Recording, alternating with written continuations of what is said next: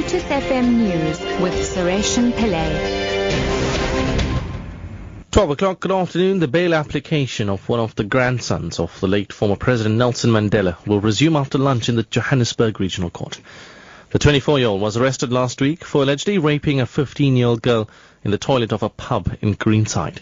Sasha Naidu is at court. The suspect's bail application was meant to get underway this morning, but his attorney still has to furnish the court with outstanding documents before the case can proceed. His legal team says they will submit affidavits to the court, which will be crucial in helping secure their client's bail. The accused, who cannot be named until he has pleaded, is supported by a host of family members, including Ndaba and Makazire Mandela, who are seated in the front row of the court's public gallery. It's alleged that the fifteen-year-old girl was followed into the toilet on the seventh of August, where she was allegedly raped. The suspect was only arrested last Friday after the teenager opened a case against him. Tensions remain high in Tembalutu near George in the Southern Cape following a standoff between police and taxi owners this morning. Chaos erupted after police tried to set up a roadblock following widespread violence earlier this week, in which several Go George buses were torched. Taxi operators want government to reopen talks for compensation regarding the Integrated Public Transport Network, which is intended to replace taxis with buses.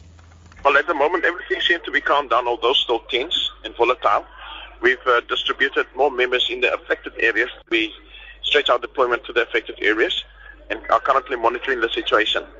Of course, we're also analyzing all evidence and statements that we've received pertaining to the burning or the torching of the buses, and uh, we will take the full might of the law to those responsible for this. An arms expert and dealer has appeared in the Belved Magistrate's Court near Cape Town on thirty-four charges relating to the Firearms Control Act and theft. He was arrested in Vereeniging, Gauteng, two days ago by detectives attached to Operation Combat in an ongoing national investigation into firearm links between the police and gangsters. The state argues that the fifty-year-old businessman stole the weapons either to keep for his own use or to be sold to criminals and gangs in the Western Cape. Berenice Moss reports. Prosecutor Christian de Jong told the court that Alan Raves entered into a corrupt relationship eight years ago with another accused in this matter. The other accused is a former police colonel who had allegedly sold firearms to gangsters in the Western Cape. Raves has been granted bail of twenty thousand rand. He is expected to appear in court on the eleventh of September alongside the former policeman who faces similar charges. Berenice Moss, S A B C News, Belved Magistrate's Court. And finally, President Jacob Zuma has urged the Islamist community near Pretoria to be free to raise their concerns without fear. He told them that the presidential imbizo is not an A N C event or a political party gathering. President Zuma and several cabinet ministers are leading a campaign against drugs and substance abuse in the area.